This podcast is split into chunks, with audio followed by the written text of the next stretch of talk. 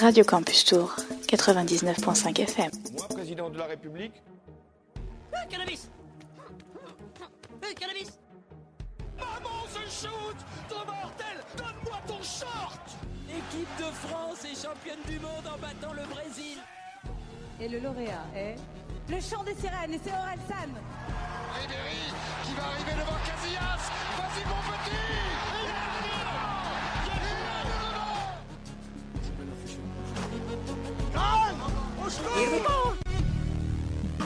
Bonjour à tous, il est 7h15, bon réveil sur Good Morning Tour. L'été indien c'est fini, la fraîcheur pointe le bout de son nez, il devient de plus en plus difficile de sortir de son lit. Mais nos chroniqueurs comptent bien vous booster pour affronter cette dernière journée avant le week-end. Et pour m'accompagner aujourd'hui, Lorraine. Salut Lorraine Salut Margot Oui, en effet, nos chroniqueurs n'ont pas chômé pour préparer cette dernière matinale avant une semaine de vacances bien méritée. Au programme cinéma, sport, raclette et tueur en série. Et on commence tout de suite avec Lucie qui va nous parler de cinéma. Salut Lucie Bonjour à tous, alors aujourd'hui, oui, je reviens avec ma chronique cinéma et cette semaine je vous parle d'un film sorti le 17 octobre. Il s'agit de Capharnaüm de Nadine Labaki et qui a reçu le prix du jury du Festival de Cannes 2018. Donc c'est l'histoire d'un jeune garçon, Zayn, qui essaye de vivre dans un monde où il est complètement exclu. Il a les traits marqués, on voit la tristesse dans ses yeux. Il vit dans une famille pauvre au Liban avec ses frères et sœurs. C'est un personnage auquel on s'attache rapidement, où en fait Zayn Al-Rafia s'incarne lui-même dans le film. Il a été repéré dans les rues au Liban par les équipes du casting. Nadine Labaki, elle lui fait vivre quelque chose d'extraordinaire, elle lui offre un moment de, de gloire. Quand Kate Blanchett annonce que le long métrage remporte le prix du jury, la réalisatrice prend le jeune garçon par la main et l'emmène avec elle sur scène pour recevoir le prix. C'est une scène émouvante et ce qui est dur, c'est de savoir qu'une fois rentrés au Liban, les acteurs sont replongés dans leur vie réelle, qui est proche de celle décrite dans le film. Dans le long métrage, on est face à une réalité insoutenable avec des enfants maltraités qui vivent dans la rue, des jeunes filles abusées et mariées de force. Les enfants ne sont pas déclarés, donc pour les autorités, ils n'existent pas, et ce sont des jeunes qui n'ont pas d'enfance. Donc tout le long du film, on suit Zayn et au début, on assiste à une scène poignante où ce petit garçon est au tribunal, pas pour être jugé, mais parce qu'il a une demande précise. Je cite Je veux attaquer mes parents en justice pour m'avoir mis au monde. C'est une phrase très dure et qui est la ligne conductrice du film. Tout au long de l'œuvre, on découvre la vie du petit garçon à travers des flashbacks. Et on se retrouve face à tellement d'injustices qu'on se sent impuissant. Personnellement, ça m'a laissé sans voix. À la fin, on a besoin d'un peu de temps pour se remettre de ces images et de cette histoire bouleversante et qui malheureusement montre la réalité. C'est un film qui est dur à regarder, mais qui est magnifique et bien réalisé. La musique est très belle, les images, notamment les gros plans sur les visages, sont très bien filmés. Et ce qu'il faut savoir, c'est que le tournage n'a pas été facile. En effet, plusieurs des acteurs et personnes liées au tournage se sont fait arrêter pendant la réalisation. Les acteurs, d'ailleurs, ce, ne sont pas des comédiens à la base. Comme Zayn, ils ont été repérés dans la rue, mais ils jouent vraiment à la perfection, notamment donc Zayn, encore une fois, parce que c'est à travers lui qu'on vit tout le film. C'est un personnage auquel on s'attache. Rapidement, comme j'ai dit, parce qu'il paraît inoffensif et réservé, mais finalement, on découvre un personnage déterminé et révolté. C'est lui qui ramène à manger chez lui, il se retrouve seul dans la rue, livré à lui-même avec un bébé. Il a des responsabilités d'adulte qu'il ne devrait même pas avoir. Mais finalement, c'est pas juste un film, c'est la réalité. Et c'est une réalité insoutenable. On découvre un véritable capharnaüm, d'où le titre du film. Et c'est un film qui est dur, mais que je vous conseille vraiment d'aller voir. Merci Lucie. Et on continue dans le cinéma avec toi, Margot. Ce matin, tu vas nous emmener un peu plus près des étoiles avec le dernier film de Damien Chazelle. Et oui, après ses 17 nominations aux Oscars, égalant ainsi le record historique de Eve en 1950 et Titanic en 1997, et après avoir remporté 6 Oscars, Damien Chazelle est de retour. Cette fois-ci, il nous emmène dans l'espace avec First Man, le premier homme sur la Lune. C'est l'adaptation du roman du même nom de James Hansen, et c'est donc l'histoire de l'astronaute Neil Armstrong.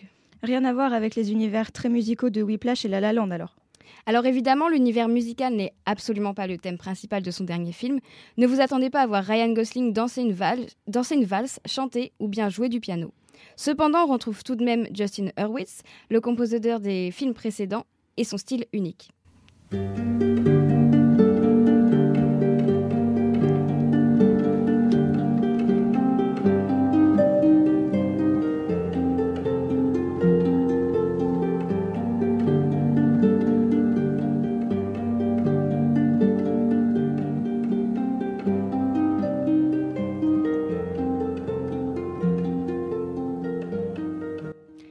Certes, ce n'est pas le même univers que les précédents films, pourtant on reconnaît bien la patte de l'artiste qui rend chacun de ses films uniques.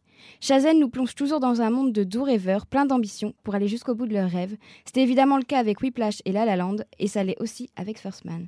Parce qu'au final, Chazelle ne se contente pas de nous emmener dans l'espace? En effet, on y découvre un Neil Armstrong persévérant qui s'entraîne beaucoup avant d'arriver euh, à la mission Apollo 11. Il fait tout pour arriver à son rêve, on le voit même échouer à certains entraînements sans pour autant se décourager. Outre l'ambition d'Armstrong, on voit sa vie à côté. On alterne entre une scène à la NASA avec une scène en famille. Chazelle n'a pas représenté un astronaute héroïque et invincible, mais un, un astronaute en tant qu'être humain avec ses failles. Armstrong doit faire face au décès de sa fille et à de nombreux décès de ses amis et collègues suite à des échecs lors de missions. Mais évidemment, on y voit quand même l'espace et les premiers pas de Neil Armstrong et les premiers pas de Neil Armstrong sur la Lune, prononçant cette phrase devenue maintenant célèbre.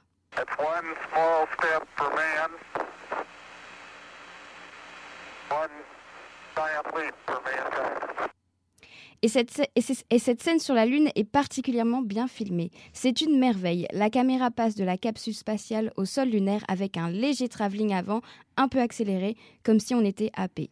Il n'y a alors plus aucun bruit. La photographie est sublime, notamment quand on voit le reflet de la Lune dans le casque d'Armstrong.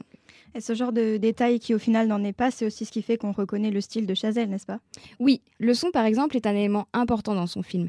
Il permet de comprendre la tension à l'intérieur d'une capsule spatiale grâce à la respiration des astronautes ou lorsque la navette tremble et craque. De temps en temps, des détails historiques apparaissent qui représentent le contexte tendu de l'époque. On peut alors entendre une foule d'opposants à la guerre du Vietnam la politique menée par Lyndon, Johnson est évoquée, ainsi que les discriminations raciales. Et évidemment, le contexte de la guerre froide est mentionné. Il y a aussi des gros plans et des plans filmés à caméra à l'épaule, ce qui n'est donc pas toujours très stable. Mais ces deux techniques permettent aux spectateurs d'avoir l'impression d'être dans la capsule spatiale ou bien simplement d'éprouver les mêmes sensations qu'Armstrong. Enfin, l'absence d'un détail historique n'est pas passé inaperçu outre-Atlantique. Lors de la scène sur la Lune, on ne voit pas Armstrong planter le drapeau américain. Chazelle a alors été accusé d'être anti-américain. Il a expliqué son choix dans C'est à vous sur France 5. C'était pas une déclaration politique, hein. c'était seulement euh, un choix esthétique. Euh, pour moi, ce qui était important, c'était de, montrer les choses qu'on ne connaissait pas, mm. euh, de, raconter l'histoire inconnue de cet événement historique. Donc, on connaît le drapeau, on connaît tout ça. Et, La déclaration de Neil Armstrong. oui, exactement. Mais donc, je voulais vraiment montrer les, moments privés de Neil, surtout ces moments qu'il a passés près de, du, du cratère. Alors même si certains n'ont pas apprécié ce choix, pour ma part, Damien Chazelle m'a encore une fois comblé. Et tandis que Neil Armstrong a réussi à marcher sur la Lune, Tanguy, que vous entendrez un peu plus tard, n'a pas réussi à rentrer dans la salle de cinéma. Merci Margot. Et on reste dans le genre similaire, celui des musiques de films, pour une interlude musicale. Et ce sera une musique de Macer Lou, Dick Dale et The Deltones du film Pulp Fiction, car le film est sorti il y a tout juste 24 ans en France.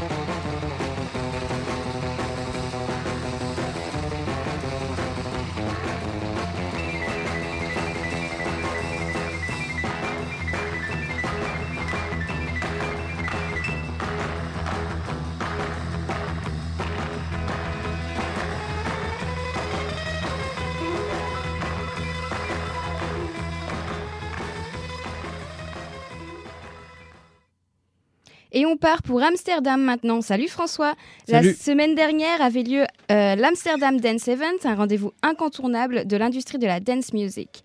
Comme chaque année, le magazine DJ Mag profite de l'événement. Il euh, dévoile le classement des 100 meilleurs DJ mondiaux. C'est le top 100. Tu nous livres ton analyse aujourd'hui, François. Oui, parce que ce classement révèle comme chaque année de nouvelles tendances, des tendances de consommation de la musique électronique et surtout de l'électronique dance music, l'EDM pour les intimes. Alors avant de plonger dans le classement, parlons plutôt des banalités. Sur le podium cette année, on retrouve Martin Garrix, le duo Dimitri Vegas et Like Mike et enfin Hardwell. Les quatre DJ sont des habitués du classement, c'est la troisième fois que Martin Garrix arrive en tête. C'est pas le record, mais il s'en approche tout doucement. Côté français, c'est notre David Guetta national qui arrive le premier. En cinquième position, c'est un habitué du top 10 ces dernières années. Alors, qui vote pour ce top 10 Eh bien, c'est nous, les gens, qui votons en ligne. Et du coup, ce classement, on est bien d'accord, ne montre pas quel DJ est le plus talentueux, mais plutôt celui qui a réussi à mobiliser le plus sa communauté, à la mobiliser pour gagner. Et cette année, François, ce qui te surprend, c'est l'arrivée de nouveaux styles musicaux. Oui, ces styles musicaux arrivent avec des DJ qui entrent dans le classement, ou alors ce sont des DJ avec un style différent qui grappillent des places par rapport à l'année dernière. Exemple, le duo Vini Vini Vici, euh, Vini Vici pardon, euh, ils font de la psytrance, ça ressemble à ça.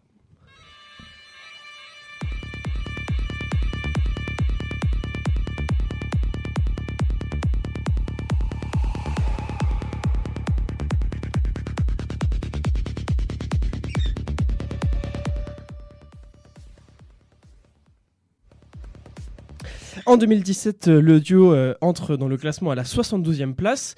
Et puis euh, ben, un an plus tard, en 2018, ils sont 34e. Ça fait 38 places euh, de gagner. Alors comment expliquer cette croissance extraordinaire? Le duo n'a pas forcément changé son style, mais il a fait des rencontres. Des rencontres qui peu à peu l'ont fait connaître sur la scène internationale. Cette année, ils ont enchaîné tous les gros festivals incontournables de la scène EDM. Tomorrowland en Belgique, l'Ultra Music Festival à Miami. Et puis surtout, ils ont sorti des titres avec des tauliers de cette scène. Armin Van Buren, Tommy Trumpet, Steve Aoki, des tauliers qui sont dans le top 100 depuis presque 10 ans déjà.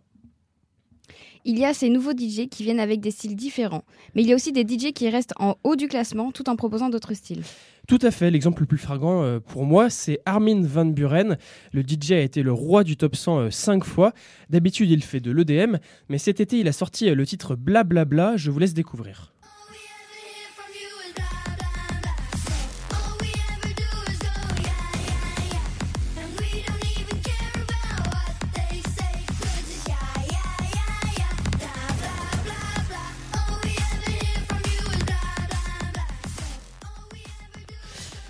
Vous sentez pas un peu euh, le son psytrance de tout à l'heure du duo Vinny Vici enfin, Moi en tout cas je le ressens et c'est ça se ressent en tout cas par rapport aux, différents titres que Armin Van Buren a pu faire auparavant. Euh, en tout cas effectivement le, son, le son change de- des productions euh, habituelles du DJ. Ce n'est pas un titre commun que tout le monde réaliserait. C'est une sorte de retour aux, sources pour Armin Van Buren qui est issu de cette scène euh, trans. Même euh, si euh, il est différent, ce titre a quand même fait un, carton cet été auprès de son public. Comme finalement si le public voulait quelque chose de nouveau, de plus rapide, euh, la communauté tient une part, euh, une part importante dans le vote, ça c'est ce que j'ai dit tout à l'heure, ce qui veut dire qu'elle s'intéresse à ce genre de musique plus dure, plus rapide, conçue différemment, qu'elle en est demandeuse. On a donc l'impression qu'elle s'ouvre à d'autres genres musicaux, qu'elle va écouter ailleurs ce qu'il se fait. Le DM est un genre mouvant qui englobe tout un tas de styles, et ce classement montre bien qu'il n'a pas fini d'évoluer. Merci François. Il est 7h29 et c'est l'heure du Flash Info de Lorane. Bonjour, pardon, je m'installe. Alors. Au sommaire aujourd'hui, de nouveaux colis piégés découverts aux États-Unis chez des opposants de Trump. Affaire Khashoggi, MBS présente ses condoléances. En France, le chômage est à la hausse. Nicolas Sarkozy renvoyé en, correctionnel dans l'affaire Big Bagnon. Euh, les journalistes du monde défendent leur liberté face à Kretinsky. Enfin sport, les handballeurs français en bonne voie vers l'Euro 2020. Aux États-Unis, donc, de nouveaux colis piégés ont été découverts. L'acteur Robert De Niro et l'ancien vice-président démocrate Joe Biden ont été alors visés dans la série de colis suspects adressés à des personnalités hostiles à Trump. Cette série a commencé par un premier colis piégé intercepté mardi soir au domicile de l'ancien président Bill Clinton et de son épouse Hillary, candidate à la présidentielle de 2016. Trump a de son côté accusé les médias d'être en, en grande partie responsables de la colère dans la société américaine. Ces incidents donnent une tournure toute particulière aux élections de mi-mandat, dont le résultat sera connu le 6 novembre. Affaire Khashoggi, une poignée de main et puis s'en va. Après sa rencontre avec le prince héritier Mohamed Ben Salman, qu'il avait convoqué hier, Salah, le fils du journaliste Jamal Khashoggi, a pu quitter l'Arabie saoudite. Son interdiction de quitter le territoire aurait été levée selon l'ONG Human Rights Watch. Le jeune homme et toute sa famille ont pu s'envoler vers Washington après avoir reçu les condoléances de MBS dans une poignée de main mise en scène et dont la photo a fait le tour du monde. Le procureur général d'Arabie saoudite a déclaré hier que les suspects accusés du meurtre du journaliste et opposant Jamal Khashoggi avaient commis un acte prémédité, selon une déclaration officielle publiée à Riyad. Le procureur a, le procureur a affirmé se baser sur des informations fournies par la Turquie. En France, maintenant, le chômage est en hausse. En moyenne, entre juillet et septembre, en France métropolitaine, le nombre de demandeurs d'emploi sans aucune activité a, augmenté de 0,5%, soit 16 300 chômeurs de, de, catégorie A en plus. Le chiffre demeure toutefois à la baisse sur un an avec 1,2 de moins. Justice, Sarkozy et Big Malion, ça continue. La Cour d'appel de Paris a confirmé jeudi le renvoi devant le tribunal correctionnel de Nicolas Sarkozy dans l'affaire Big Malion pour financement illégal de sa campagne électorale en 2012. L'avocat de l'ancien chef de l'État a annoncé qu'il allait contester cette décision devant la Cour de cassation. Côté médias, les journalistes du Monde soufflent un peu. Les représentants des personnels du groupe Le Monde devront valider toute modification du capital entraînant un changement de contrôle. Les deux propriétaires actuels du Monde et co-gérants, Xavier Niel et Mathieu Pigas, se sont engagés par écrit à ce que, à l'avenir, toute modification du capital impliquant un changement de contrôle fasse l'objet d'un accord préalable de tous les actionnaires. C'est un droit obtenu par les journalistes de quotidien alors que le milliardaire tchèque Daniel Kretinsky vient d'acquérir une participation minoritaire en rachetant 49% des actions de la holding du banquier Mathieu Pigas. Pour les salariés encore sous le choc de cette annonce et inquiets de, ses conséquences éventuelles, cette avancée est importante puisque le milliardaire tchèque ne pourra pas se frayer un chemin jusqu'à la gouvernance sans l'accord des salariés. Un peu de sport pour terminer et une victoire pour les handballeurs français. Hier soir, l'équipe de France est largement imposée face à la Lituanie, 42-27. L'équipe de Didier Dinard jouait à Aix-en-Provence la première journée des éliminatoires de l'Euro 2020. Sérieux et autoritaires, les Bleus ont pris le large en première mi-temps avant de gérer leur avance dans une seconde période plus maladroite. Cette large victoire est un signe encourageant pour les Français qui jouaient sans Nicolas Karabatic, qui se remet d'une opération du pied droit. A noter que c'est la première fois que l'équipe de France dépasse la barre symbolique des 40 buts depuis que Didier Dinard en est aux commandes. Merci Laurent. Et on continue avec du sport avec Chloé. On te retrouve comme d'habitude pour cette chronique sport. Et aujourd'hui, tu vas nous parler football. Tout à fait. Et on va même parler d'un match en particulier, le Classico, ou le match entre l'Olympique de Marseille et le Paris Saint-Germain, qui se jouera dimanche soir au stade Vélodrome de Marseille. Mais avant d'en dire un peu plus, qui dit Vélodrome dit forcément cette musique-là.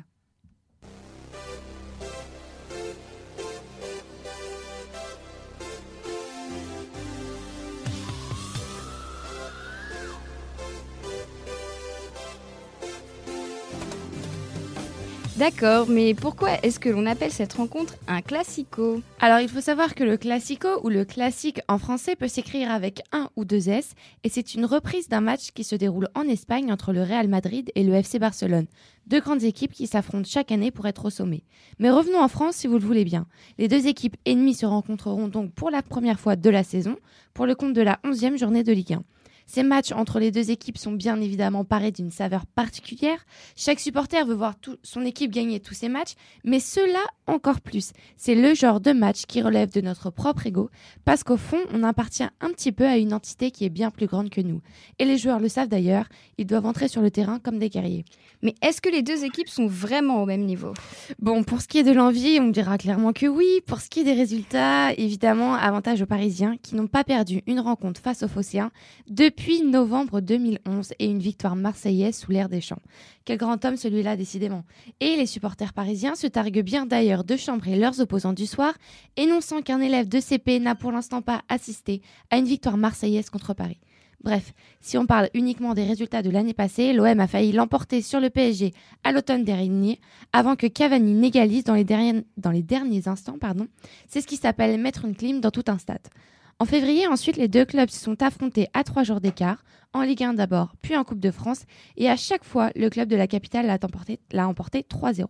Et cette semaine, chaque équipe a préparé son match en s'imposant déjà en Ligue 1 le week-end dernier, 1-0 pour l'OM contre Nice et 5-0 pour le PSG face à Amiens, et en Coupe d'Europe, cette fois-ci, le PSG a arraché le match nul contre Naples en Ligue des Champions, quand l'OM s'est incliné 3-1 face à la Lazio Rome et est presque éliminé de la Coupe de la Ligue Europa. Et finalement, pourquoi les deux clubs ne s'apprécient pas, si je puis dire? Question assez complexe même, à savoir d'abord que certains supporters d'autres équipes n'aiment pas non plus que euh, l'OM ou le PSG quant aux deux clubs. Pour ce qui est des dernières années, les Qataris sont arrivés en 2011 dans la capitale en tant qu'investisseurs pour faire grandir le club, c'est-à-dire lui faire remporter une Ligue des Champions, ce que l'OM est parvenu à faire en 1993, un soir de 26 mai. L'OM qui est d'ailleurs le seul club français à avoir soulevé la coupe aux grandes oreilles et qui a aussi été en finale de la Ligue Europa, la deuxième Coupe d'Europe, la saison dernière. Et encore du côté palmarès, l'année 2010 est la dernière fois où l'OM euh, a remporté le championnat de Ligue 1, tandis que le PSG les récolte tous depuis 2014, sauf en 2017 où Monaco leur a chippé. Le club du Sud tente donc toutefois d'inverser la tendance à plus long terme avec l'arrivée de l'Américain Frank McCourt à la tête du club. Et si l'OM veut réussir sa saison, il doit être sur le podium au mois de mai. Donc pour résumer, rendez-vous quand? Dimanche soir à 21h sur Canal ⁇ ou à Marseille peut-être pour voir la 11e victoire consécutive euh, du PSG en Ligue 1 peut-être, ce qui permettrait au club d'égaliser le record de victoire en début de saison de Tottenham qui joue en Angleterre, qui date de la saison 1960-1961 tout de même, et à noter que ce sera la première de l'entraîneur euh, parisien Thomas Tourel dans un classico. Et dernière information, le classico, le vrai, entre le Real Madrid et l'Atlético, se jouera aussi dimanche, cette fois-ci sur Bein Sport. Et quant à moi, en attendant de vous retrouver dans 15 jours, je vous laisse en musique.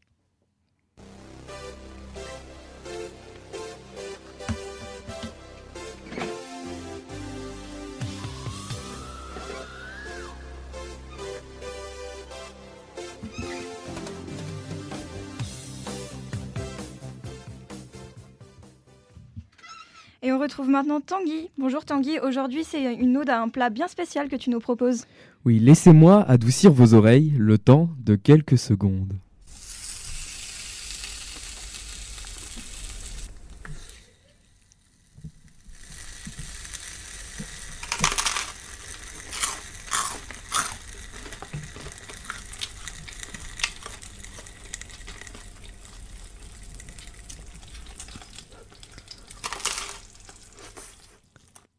Crépitement, métal, chaleur, bruit de bouche, c'est bien d'une raclette dont il est question ici.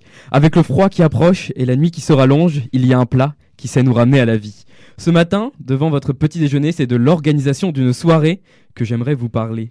La saison ne dure point assez longtemps pour se permettre de perdre du temps. C'est le moment, foncez maintenant, choisissez quelques amis avec qui vous aimez faire la fête, car ce soir, je vous préviens, vous mangez de la raclette. Après une longue journée de travail, c'est au supermarché que tu te ravitailles. Quelques aliments de base seront nécessaires pour que ce repas ne se transforme pas en galère. Des patates, évidemment, la base de toute raclette se respectant. De la charcuterie aussi, jambon blanc ou bien cuit. Des champignons et des cornichons rejoindront rapidement la maison. Les tomates avec modération car ce n'est pas la saison. Des oignons à foison pour agrémenter votre garnison, mais aux quantités faites attention si vous ne voulez pas en garder à la maison. Attendez, suis-je en train de rêver? Comment ai-je pu oublier? Base de toute raclette, c'est le fromage qui m'était sorti de la tête de Savoie, du Valais suisse au poivre ou à la fumée, à la moutarde, Saint-Nicolas, Mont-d'Or, du Morbier. Des fromages, vous en trouverez par milliers, mais de plus ou moins bonne qualité. Si vous souhaitez m'écouter, le poivre et le fumé seront de bons alliés. C'est bon, c'est fait, vous êtes chez vous, vous devez mettre euh, l'eau dans une casserole et attendre qu'elle bout. Vous y ferez cuire les patates avec la peau, ça vous évitera de salir un couteau. Les champignons aussi, ils sont meilleurs bien cuits. Les tomates sont découpées, le fromage étalé, l'appareil est posé, vous allez pouvoir commencer. Mais aurais-je encore fait un oubli? Qu'ai-je commis? Mais oui, quel abruti ce sont les amis Vous avez certainement remarqué, l'appel de la raclette fait plaisir à l'assemblée une simple proposition de fromage fondu et ce sont des dizaines de morphales qui vous sautent dessus. Vous retrouverez d'anciens amis suivant seulement leur appétit. Mais si la raclette possède un intérêt à ne pas oublier, c'est celui d'être partagé. Les convives sont réunis, c'est bon, c'est parti. Un fromage sur les patates, l'autre sur la charcuterie, tel un acrobate, vous enchaînez les acrobaties. Accéder au fromage peut parfois provoquer la rage. Quand votre ami prend la dernière tranche de fumée, sachez ne pas vous emporter. Et voilà, fin du repas, reste la vaisselle. Il faut maintenant nettoyer les coupelles. Difficile d'accepter cette réalité, mais ce n'est qu'un mauvais moment à passer pour que, la semaine prochaine, vous recommenciez. Car oui, la raclette, c'est chouette, chaleureuse, délicieuse lorsqu'elle est audacieuse. C'est un repas autour duquel les discussions s'en mêlent. Je souhaiterais terminer cette chronique en m'adressant à un certain public. Vous, qui n'aimez pas, le fromage, c'est dommage. Merci Tanguy pour cette ode à la raclette. On change de sujet maintenant avec une chronique musicale. Et ce matin, Perrine, tu tenais à nous parler de Thérapie Taxi, un groupe de rock électro éternellement jeune. Salope, Itzal ou encore Coma idyllique. Vous avez sûrement déjà entendu parler de ces titres. Trois artistes, connus sous le nom de Thérapie Taxi, en sont à l'origine. Pour leur premier album, du nom du fameux titre en duo avec Romeo Elvis, Itzal, leurs thématiques sont tournées autour du sexe, de l'amour, des soirées parisiennes et encore bah, du sexe. Preuve à l'appui.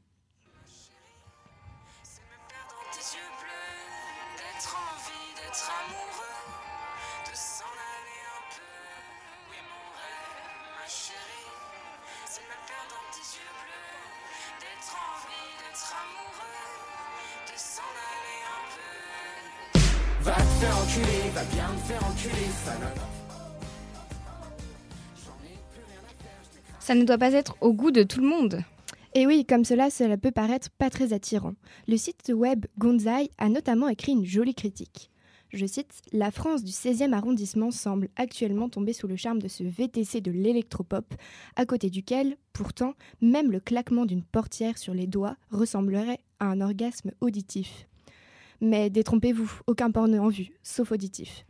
Oubliez toutes vos idées sur les conseils gentillets, concerts gentillets, où vous levez tous en cœur vos lampes torches de portable. Un concert de thérapie taxi, c'est un instant décomplexé et fiévreux. Imaginez une soirée au Pims en beaucoup, beaucoup mieux. Vraiment le Pims? Ouais, non, en fait, oubliez. Donc imaginez-vous un samedi soir, un lendemain de soirée interpromo par exemple, au hasard, à Blois, dans une petite salle sombre du château d'eau. Donc c'est le nom de la salle de concert, ce n'est pas réellement un château d'eau. Après une première partie qui était pas très fun, Elise vous en donnera des nouvelles, le groupe Thérapie Taxi a mis le feu à la salle. Au programme, un public haltelant, distribution de rhum coca et lancement de soutien-gorge. Au, au milieu de sur la scène se déchaînaient nos deux chanteurs, Adélaïde, Adé et Raph. Les fondateurs du groupe se sont rencontrés à Pigalle, titre d'une autre chanson. Sortis à peine de l'adolescence, les deux musiciens enchaînaient les répétitions dans la maison de papa-maman. Avant de vouloir chanter en anglais, les deux jeunes vont finalement adopter le bon rock électro français. Petite interlude musicale.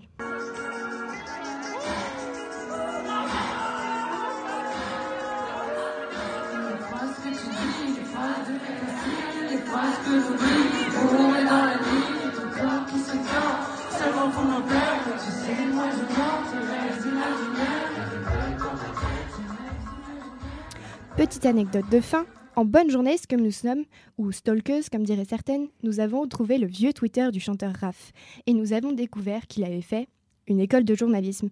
Oui, oui, le beau gosse de Thérapie Taxi a fait ses débuts comme stagiaire chez WeFM. Alors les copains, pas de panique, on fait un métier d'avenir. Et merci Perrine pour ces encouragements. Et on continue du coup avec euh, Taxi et Tazouz.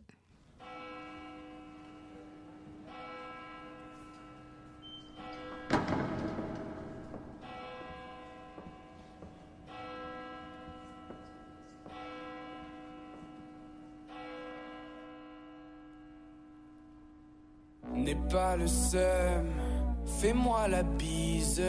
Ce soir, c'est sûr, elle est conquise. Papier, ciseaux, avec ta zouze, rentre en solo, c'est moi qui tease. J'arrive dans la j'arrive dans la j'arrive dans la j'arrive dans la pièce, t'es en susu. Ta meuf est trop bonne et j'ai trop bu. Jean, cocktail et costume bleu. Regarde amour, regarde feu. Tu paniques, t'es en âge et t'es perdu. Elle a lâché ta main dès qu'elle m'a vu. Luxe, hôtel et chambre sur mer. Je vis dans ses rêves, loin de ton cœur. Ta meuf est trop douce, de son nectar. J'ai senti la coco, c'est que c'est trop tard. Un peu de rhum coca, je la saoule. Au prochain verre, c'est sûr, je te coule. La gourmandise se voit dans ses deux yeux. Elle passe encore une main dans ses cheveux. Tu parles encore de toi, tu la saoules. Tu peux dire adieu à son boule.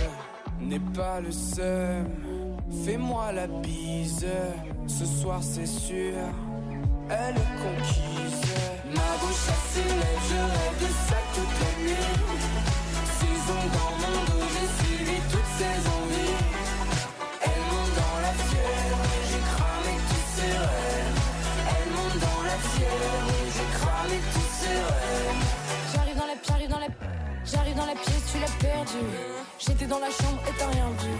Puis j'ai vu ta goutte toute fraîche. Capter le balancement de ses fesses. Meuf sera ma queen pour une nuit. Je vais la gâter fort dans le lit. Comme une aventure où t'es pas là. Comme un plan à trois, un peu sans toi. Ta meuf est trop douce de son nectar. J'ai senti la coco, c'est que c'est trop tard. Un peu de rhum coca, je la saoule. Au prochain verre, c'est sûr, je te coule. J'enlève sa culotte avant l'excès. Elle est déjà trempée, elle a plus de pied. On t'a encore perdu dans la foule. Si tu l'entends crier, c'est qu'elle mouille. Papier, ciseaux, avec ta zouze, entre en solo, c'est moi qui tease. Ma bouche lèvres, je rêve de ça toute la nuit. Saison dans mon dos, j'ai suivi toutes ses envies.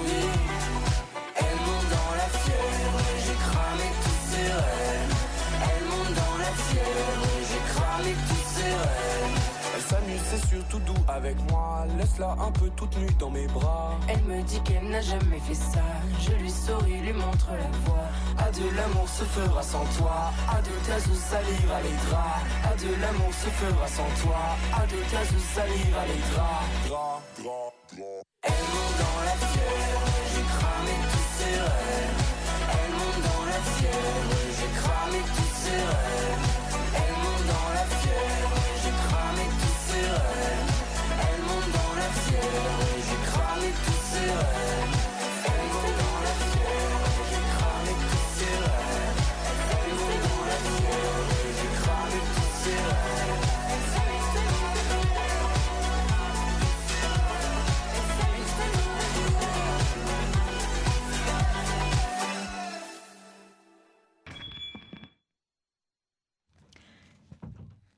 Et on va retrouver aujourd'hui Dorian qui va venir nous régaler avec un nouveau fait divers sanglant.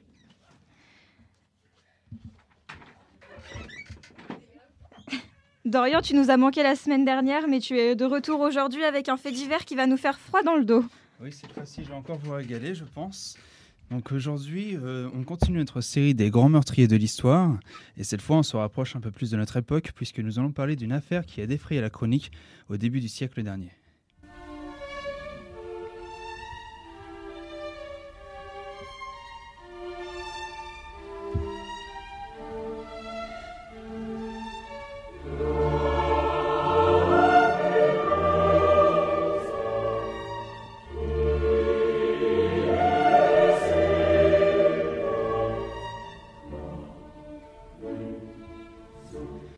Peut bien être l'élément déclencheur de l'horreur chez l'espèce humaine Parfois il apparaît clairement, un traumatisme vécu, une colère brisant les murs épais de la folie, une passion qui détruit la conscience des actes.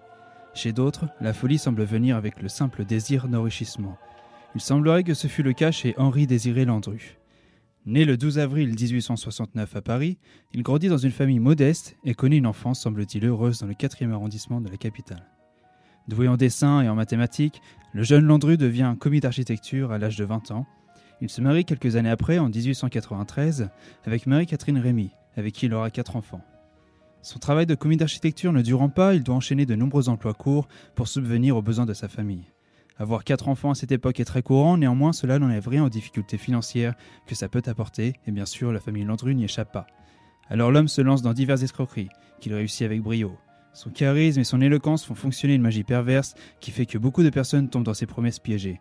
Sa longue barbe lui donne un air à la fois austère et sérieux, et sa voix grave mêlée à une locution d'homme cultivé chante une certaine confiance.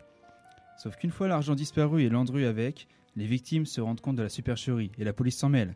Difficile d'échapper à tant de personnes mécontentes, surtout avec un physique reconnaissable comme le sien. Il finit donc par être attrapé, puis termine derrière les barreaux. Les condamnations s'enchaînent et Landru fait trois séjours successifs en prison. Le premier en 1904, le deuxième en 1906 et le troisième en 1909. Il le sait, s'il y a une quatrième condamnation, ces années sous le verrou se feront au bagne de Guyane, dont la réputation de terribles conditions de détention est connue de cet habitué des chaînes. Et bien évidemment, Landru n'a aucune envie de connaître ces conditions. Alors quand sa quatrième condamnation finit par tomber, Landru voit le coup près de la justice arriver. Il fuit et se fait comme chaque fois appeler d'un nouveau nom. Et qu'est-ce qui le fait plonger dans le meurtre? Cette condamnation lui fait comprendre une chose essentielle. S'il se fait toujours arrêter, c'est qu'il y a quelqu'un pour le dénoncer. Landru change alors radicalement de méthode. Du larcin, il plonge dans le crime.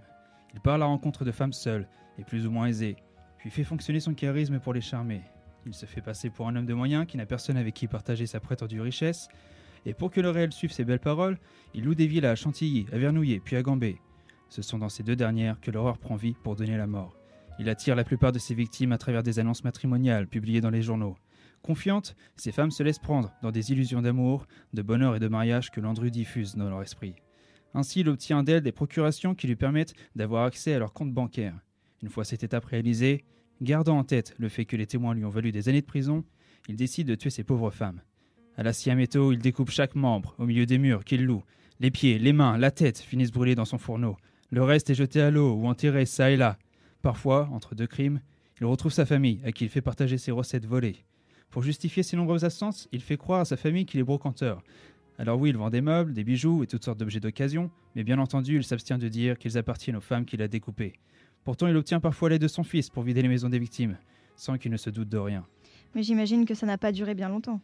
Il a tout de même perpétué ses morts de 1915 à 1919, mais un jour, fin 1918, une femme à la recherche de sa sœur Célestine Buisson alerte le maire de Gambé de sa disparition alors qu'elle n'est pas revenue d'un week-end passé chez un certain monsieur Frémier dans son village. C'est la deuxième fois que le maire reçoit ce genre de demande, et deux fois c'est avec un nom qu'il ignore. Les soupçons se soulèvent évidemment, et les autorités commencent une enquête, qui s'enfonce dans un bourbier de questions sans réponse.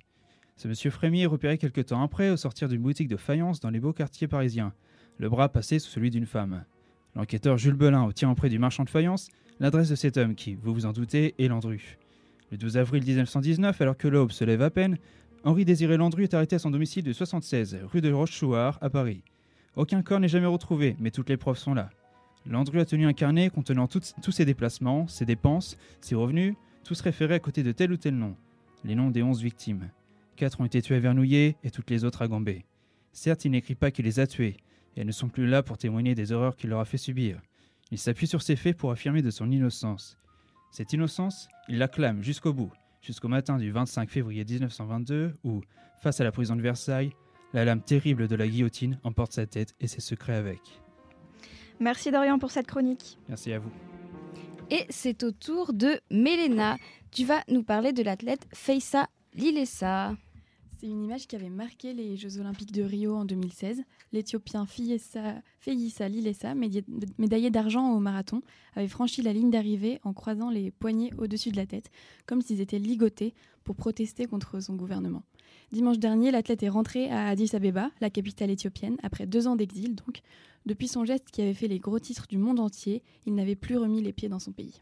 Quel est le message qu'il avait voulu faire passer à travers ce geste? Feyissa Lilessa avait profité de la médiatisation des Jeux Olympiques pour euh, dénoncer une crise ignorée par la communauté internationale, la répression de l'ethnie dont, dont, il est issu, les Oromos. Le gouvernement éthiopien tue mon peuple, avait-il dit à Rio. Des manifestants de cette ethnie protestaient en fait contre des menaces d'expropriation et ils avaient été soit tués, soit emprisonnés pour des dizaines de milliers d'entre eux, mais aussi torturés ou certains avaient aussi disparu. Il avait estimé après son geste qu'il était en danger de mort et risquait de se faire tuer ou arrêter s'il rentrait au pays. À en croire ses paroles, les deux années d'exil ont été très compliquées pour lui, puisqu'il avait déclaré, je cite, Tout me manque, mon père, ma mère, mes trois frères, mes quatre sœurs, mon peuple, le climat, la nourriture, les odeurs, tout. Vous ne pouvez pas vous imaginer. Mais l'arrivée du nouveau Premier ministre au mois d'avril a changé la donne. Tout à fait, et le nouveau Premier ministre Abiy Ahmed est issu de la même ethnie que le marathonien. C'est la première fois dans l'histoire de l'Éthiopie qu'une personnalité oromo prend les rênes du pouvoir. En quelques mois, il a permis beaucoup de changements. Il a levé l'état d'urgence qui planait sur le pays, libéré les prisonniers politiques et sorti le Front de libération oromo de la liste des organisations terroristes. Abiy Ahmed euh, fait même la paix avec son voisin érythréen, avec qui le pays était en guerre depuis plus de 20 ans. Pour Feyissa Lilessa, maintenant, les gens peuvent exprimer librement leurs opinions et condamner librement le gouvernement. Et comment s'est déroulé son retour de l'athlète? Après deux ans d'exil en Arizona, aux États-Unis, il est donc revenu sur invitation de la Fédération éthiopienne d'athlétisme. Son retour sonne comme une victoire sur la dictature. Pendant la conférence de presse, il s'est dit heureux d'être de retour sur ses terres. Il a expliqué n'avoir aucune ambition en politique. Mon projet est de continuer à courir et de m'améliorer, a-t-il déclaré.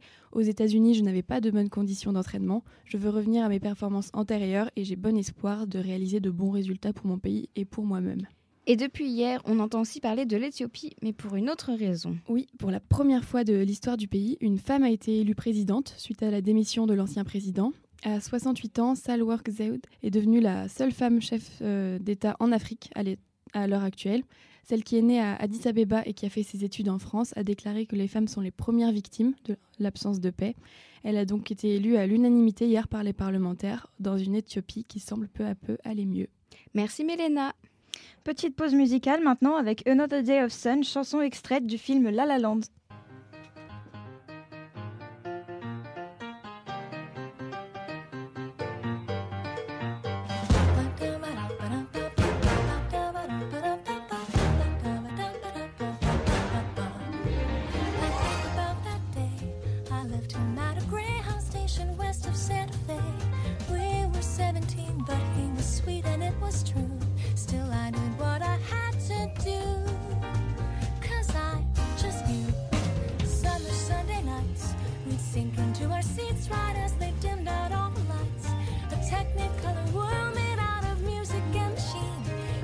It me to be on that screen and live inside each scene. Without a nickel to my name, hopped a bus, here I came. Could be brave or just insane. We'll have to see.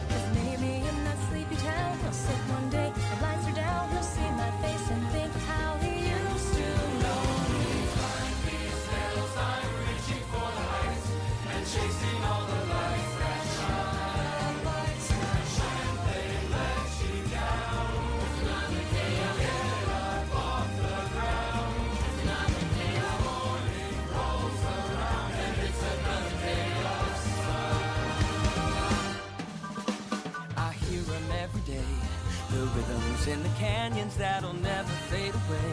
The ballads in the barrooms left by those who came before. They say we gotta want it more. So I bang on every door. And even when the answer's no, when my money is running low, dusty mic and neon glow are all I need. And someday as I sing the song, a small town kid'll come along. That'll be the thing to push him on and go. Hills Simbora.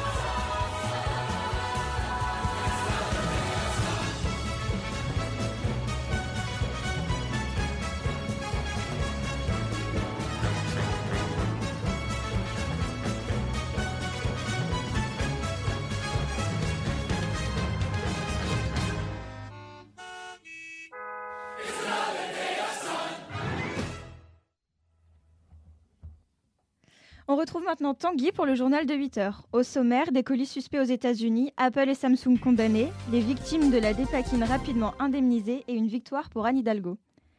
Aux États-Unis, de nouveaux colis suspects reçus par de grandes personnalités. En trois jours, 10 colis suspects ont été interceptés aux États-Unis. Ces colis étaient destinés à George Soros, Joe Biden, Hillary Clinton, Barack Obama, Eric Holder ou encore la chaîne CNN. Le point commun de ces cibles, d'avoir un discours ouvertement anti-Trump. La police fédérale a lancé une vaste chasse à l'homme, mobilisant 20 000 agents afin de retrouver les personnes à l'origine de ces colis suspects. À l'heure actuelle, aucune arrestation n'a eu lieu. Apple et Samsung condamnés à de lourdes amendes en Italie. Et c'est l'obsolescence programmée qu'a voulu condamner la justice italienne ce jeudi. Apple et Samsung devront respectivement payer 10 millions et 5 millions d'euros d'amende. Des mises à jour de logiciels sur des téléphones Apple et Samsung ont provoqué de graves dysfonctionnements et réduit de manière significative les prestations, accélérant de cette manière la substitution de ces derniers, a expliqué l'autorité antitrust italienne. En fait, ce qui est reproché aux marques, c'est de forcer les anciens téléphones à faire des mises à jour qui ont été conçues pour des téléphones plus récents ce qui ralentit énormément les anciens appareils et pousse les consommateurs à rénover leur matériel. Samsung a contesté les faits reprochés et a annoncé faire appel de cette décision. Vers une indemnisation plus efficace des victimes de la dépakine. Cette nuit, la ministre de la Santé Agnès Buzyn a affirmé devant l'Assemblée nationale vouloir indemniser plus efficacement les victimes de la, de dépakine. Les services du ministère de la Santé vont utiliser les données de l'assurance maladie pour contacter toutes les femmes enceintes qui ont pris de la dépakine pendant leur grossesse. L'objectif est de les aider à bénéficier d'une indemnisation. C'est le député de la France Insoumise, François Ruffin, qui avait interpellé la ministre de la Santé sur les cas de femmes de la dépakine non indemnisées. La dépakine et ses dérivés sont responsables depuis 1967 de malformations chez 2000 à 4000 enfants et de troubles neurodéveloppementaux chez 16 000 à 30 000 enfants. À Paris, c'est une victoire pour Anne Hidalgo. Après de nombreux rebondissements, rebondissements, la justice a validé hier un arrêté de la mairie de Paris piétonisant les voies sur berge dans la Ce nouvel arrêté prévoit les mêmes fermetures que les précédents arrêtés qui avaient été déboutés par la justice, mais cette fois-ci en s'appuyant sur la nécessité de protection du patrimoine mondial et non sur l'argument de la pollution, soulignant que le tronçon concerné se situe dans le cœur historique de Paris et à proximité des monuments emblématiques, le tribunal a rejeté les demandes des plaignants. Ces plaignants n'ont pas encore annoncé s'ils allaient faire appel ou non de la décision. Merci Tanguy pour ce journal. Et on accueille tout de suite Ariel dans le studio. Bonjour Ariel. Bonjour Margot. La semaine dernière, tu étais parti loin Ariel, mais cette semaine, tu es encore parti. Oui, et je n'ai pas repris le bateau, car à cause du mal de mer, je dois l'avouer, vendredi dernier, en fin de chronique, je me sentais pas très bien. Cette semaine, j'ai donc pris le train. Mais d'abord, ce matin, essayons de parler avec Entrain, et si possible, Perrine, dans le micro. Je suis donc monté dans le train, ou plutôt dans le wagon de métro, avec ces deux seuls rimes en haut et en un. Rassurez-vous, je ne vais pas vous parler de Sego ou de la députée Madame Autain, car, sans prendre des airs hautains, je vais vous parler de Laurent Wauquiez. La rupture, en rime comme dans la vie, c'est important. Comme disait Molière dans l'acte 1er, scène 2 de Don Juan, tout le plaisir de l'amour est dans le changement. Changement, vous l'avez compris, qui va arriver maintenant. Et de quel changement parlons-nous ici? Du coup de barre à gauche du dernier vendredi, je parle du parti de la droite aujourd'hui. Direction la porte de Versailles, arrêt à Vaugirard, c'est à moins de 200 mètres, le siège des Républicains. C'est là que s'arrêtent mes rimes croisées, mes, mes octosyllabes, mes décasyllabes et mes alexandrins. Plus ou moins réussis, je l'admets. C'est ici aussi que commence véritablement cette chronique, qui va perdre ou gagner au fur et à mesure de la minute 45 qu'il me reste, ses airs poétiques. Parce que comme la poésie ou l'amour, la droite, c'est important, surtout de s'en prendre une, de temps en temps pour LR, ça s'est passé l'année passée. Il faut dire aussi qu'en 2017, le parti était bien mal armé. Mais du passé, camarades, faisons table rase. Reconstruire sur un tas de cendres, tel est aujourd'hui le rôle de Laurent Vauquier. Je préfère vous dire que ça va être compliqué, puisque le parti est divisé. Parti que j'ai donc pu visiter. Au premier étage, j'ai croisé Rachida, Rachida Dati, ou plutôt Tati, parce que comme Tati, Rachida, c'est l'institution centenaire du parti, qui ne, veut pas, qui ne veut pas partir justement. Elle sait qu'elle va devoir y aller, mais elle s'accroche, un peu comme vous quand vous courez derrière le bus. Vous savez que vous ne l'aurez pas, que vous n'arriverez pas à l'arrêt à temps, mais dans votre persévérance, il y a quelque chose de beau. Pas plus tard qu'hier, elle harcelait encore Laurent Vauquier pour avoir une place dans le prochain Paris-Bruxelles. Rachida, on l'enterrera avec les meubles. Et les montres de Nicolas. Quelle transition pour parler de l'ancien président. Nicolas Sarkozy, qui entre deux procès, traîne dans les sous-sols du siège de son parti. Après avoir créé un monstre politique, il voulait l'appeler Frankenstein, mais sa cellule de communication lui a vite fait comprendre qu'Emmanuel Macron, ça passerait mieux comme nom. Entre deux procès, donc, Nicolas Sarkozy arbore les couloirs des sous-sols en blouse blanche, conceptualisant la version bêta de son monstre politique. Après avoir vu les sous-sols et le premier étage, je suis monté au deuxième et j'ai assisté à une des réunions des dirigeants du parti. Pas de Niol ou de Ricard, seul de la Verlaine inonde les verres. On aura beau me dire qu'il ne faut pas prendre d'alcool, mais si sobres, ils ont des idées pareilles, ils devraient clairement écrire leur programme sous. Au moins, ils auraient une chance de gagner les élections. J'ai vite compris qu'il n'y avait rien à faire, et je vais beaucoup trop vite, mais pour sauver le parti de la droite, il n'y a vraiment rien à faire. J'ai donc quitté le siège et remonté l'avenue Vaugirard. À nous deux maintenant, dis-je à haute voix. Je me baladais dans Paris, le cœur ouvert à l'inconnu, mais sans un sou sur les champs, je n'ai pas fait long feu. Comme Zazie, j'ai repris le métro, je suis rentré dans ma ville. Quand je suis arrivé, j'avais pas l'air viril, mais tout le monde changeait de trottoir. Être passé par LR, aujourd'hui, ça fait peur à voir. Et merci Ariel. Ce matin, vous vous êtes peut-être réveillé avec un café. On écoute tout de suite le café d'Odolaf qui va vous faire réfléchir. Ma petite journée et me réveiller, moi j'ai pris un café, un arabica, noir et bien corsé. J'enfile ma parka, ça y est, je peux y aller. Où est-ce que tu vas? Me crie mon aimé. Prenons un kawa, je viens de m'élever. Étant en avance et un peu forcé, je change de sens et je reprends un café.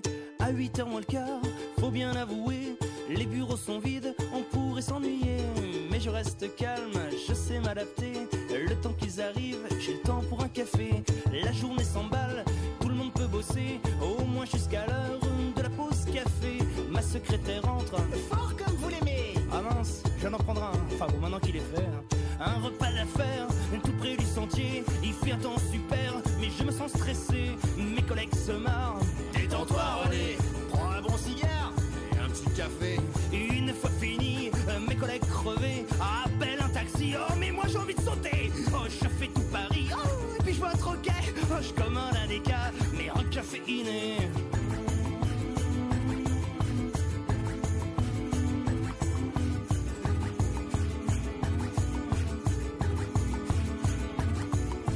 J'arrive au bureau, ma secrétaire me fait. Vous êtes un peu en retard, je me suis inquiété. Je la jette par la fenêtre,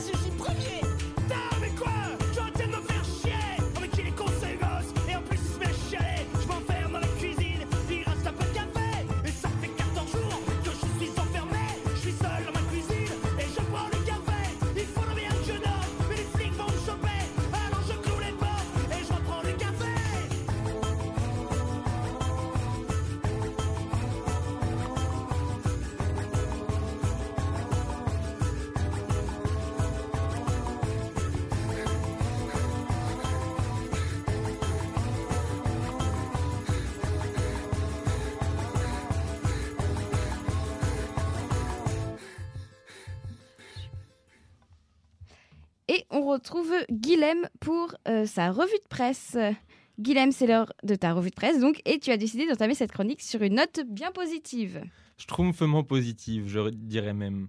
Aujourd'hui, je vais schtroumpfer. En effet, les schtroumpfs schtroumpfent leur 60e anniversaire schtroumpf. Voilà maintenant so- 60 schtroumpfs que ces petits êtres bleus ont schtroumpfé dans la tête de Peyo. À l'époque, les schtroumpfs sont schtroumpfement différents, puisque Peyo s'inspire d'un court métrage avec des lutins roses. Mais les schtroumpfs ne sont pas encore des héros. Ils schtroumpfent juste quelques cases dans l'histoire de Johan et Pierre-Louis. Il faut, il faut schtroumpfer un an pour qu'ils aient leurs propres aventures en 1959. Mais vous allez me schtroumpfer. Quel rapport avec une schtroumpf de presse? J'y schtroumpf, j'y schtroumpf.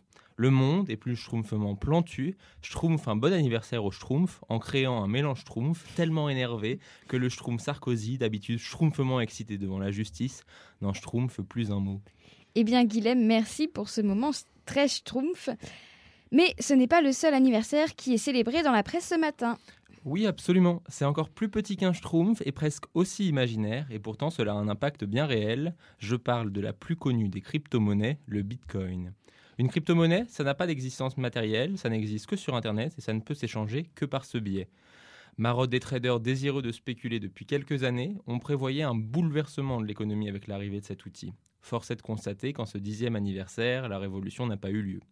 Toutefois, pour le non-initié, il y a quelque chose de cryptique dans le fonctionnement de cette monnaie. Si le Bitcoin ne s'est pas encore installé à la place qui lui était promise, bien malin sera celui qui pourra nous dire quel est l'avenir de cette monnaie virtuelle. C'est d'autant plus vrai lorsqu'on voit que les échos soulignent une dématérialisation croissante de l'administratif. Deux articles y sont consacrés, le premier sur la fin des arrêts de travail papier, le second sur la volonté des banques de rendre leurs tarifs Internet plus attractifs. Et quelque chose me dit que tu n'as pas fi- fini de nous parler d'économie, Guilhem.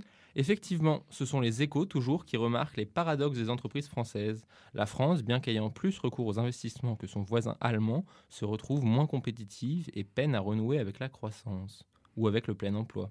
Car c'est bien cela que les échos tiennent à souligner, les mauvais chiffres trimestriels du chômage. Comme le rappelle sobrement le Figaro, pas d'amélioration sur le plan du chômage. Un euphémisme, puisque le chiffre de sans-emploi augmente de 16 300 sur trois mois.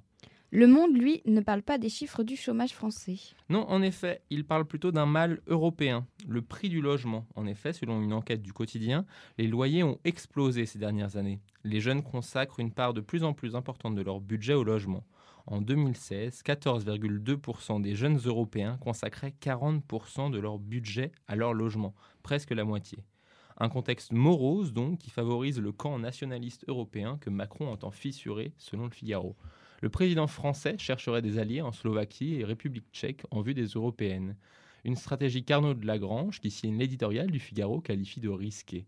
En effet, selon lui, Macron tente de réitérer le hold-up de la présidentielle, disloquer la droite traditionnelle, LR en France, le PPE en Europe, et se poser comme rempart au nationalisme. Mais pour Arnaud de Lagrange, pas sûr que ce logiciel, le logiciel européen fonctionne comme le français. Dans les échos, Thierry de Montbrial, fondateur de l'IFRI, réfléchit lui aussi sur une Europe face aux défis des nations dans le grand entretien du quotidien, considérant qu'elles ne peuvent être effacées. Pourtant, il n'y a pas qu'en Europe que les partis nationalistes sont aux portes du pouvoir. C'est notamment le cas au Brésil, n'est-ce pas? C'est absolument exact, Margot. Au Brésil, le candidat de l'extrême droite, Jair Bolsonaro, est ultra favori du second tour de la présidentielle qui se tient ce dimanche, et la presse française s'en émeut. L'Humanité et la Croix y consacrent la quasi-intégralité de leur une, photo à l'appui. Même sujet donc, mais traitement différent. L'Humanité se veut optimiste, soulignant que face à la menace, les autres partis ont formé un front républicain. Mais peut-être que cette union des démocrates brésiliens, que souligne l'UMA, ne fait que renforcer le ras-le-bol des Brésiliens que dénonce la Croix, celui-là même qui a permis à Bolsonaro de faire 46% des voix au premier tour. La critique de la corruption systémique du pays est l'un des principaux arguments de campagne du candidat du Parti social libéral. Ce Donald Trump brésilien, nostalgique de la dictature militaire, est donc bien en passe d'obtenir le poste suprême. Donald Trump est lui aussi dans la presse, mais qu'a-t-il encore fait? Cette fois-ci, pas grand-chose. On peut bien sûr lui reprocher sa diplomatie, comme le fait Thierry de Montbrial, mais ce qui préoccupe Le Monde et Le Figaro, c'est ce qu'on fait en son nom. Hillary Clinton, Barack Obama, Robert De Niro, Maxine Waters, John Brennan, George, Soros, Debbie Wasserman Schultz, Eric Holder ont en commun d'être des démocrates critiques de Trump. Ces huit personnes, ainsi que CNN, ont aussi reçu des engins explosifs à leur domicile ou sur leur lieu de travail, en raison de leur opposition à Donald Trump. Ce dernier a réagi sur Twitter, qui au passage a gagné 15 points en bourse, comme le soulignent les échos. Son tweet est dévastateur. Selon lui, la colère que représentent ces actes est due aux actions des fake news médias qu'il ne cesse de dénoncer. En parlant des médias, une dernière info? Je ne pouvais pas partir sans mentionner Libération qui consacre sa une à Daniel Kretinsky, le nouveau mania de la presse qui est devenu actionnaire chez Marianne, puis chez elle, et vient d'acquérir 49% des parts de Mathieu Pigas dans la société Le Monde. L'homme qui fait main basse sur la presse est en train de se construire un empire. Mais quittons ces préoccupations capitalistes et rejoignons, un monde où le communisme a réussi. Je vous laisse sur cette musique schtroumpfement entraînante.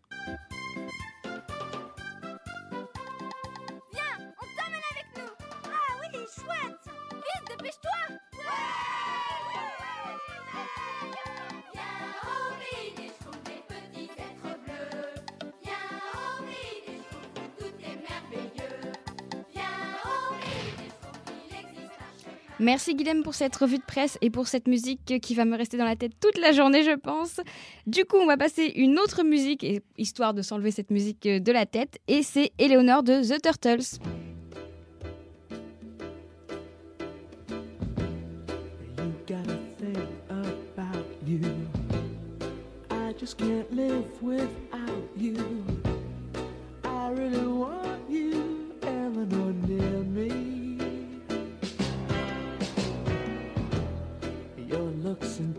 Intoxicate me.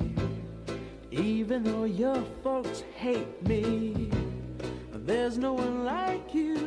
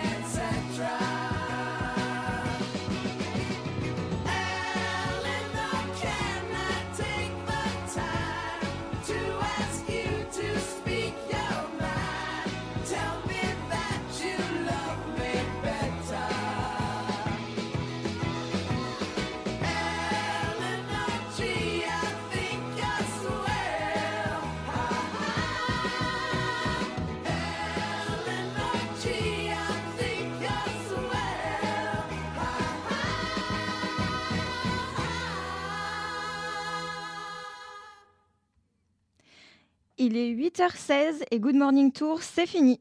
On espère que vous avez passé un bon moment en notre compagnie. Ce matin, vous avez pu entendre les douces voix de Lucie, François, Ariel, Laurane, Guilhem, Tanguy, Perrine, Mélena, Chloé, Dorian et Margot qui étaient à mes côtés tout au long de cette matinale. Chloé et Tanguy étaient à la technique. Merci Lorraine de m'avoir accompagnée pour présenter cette matinale. On vous souhaite un bon week-end et on vous retrouve vendredi 9 novembre dès 7h15 sur Good Morning Tour.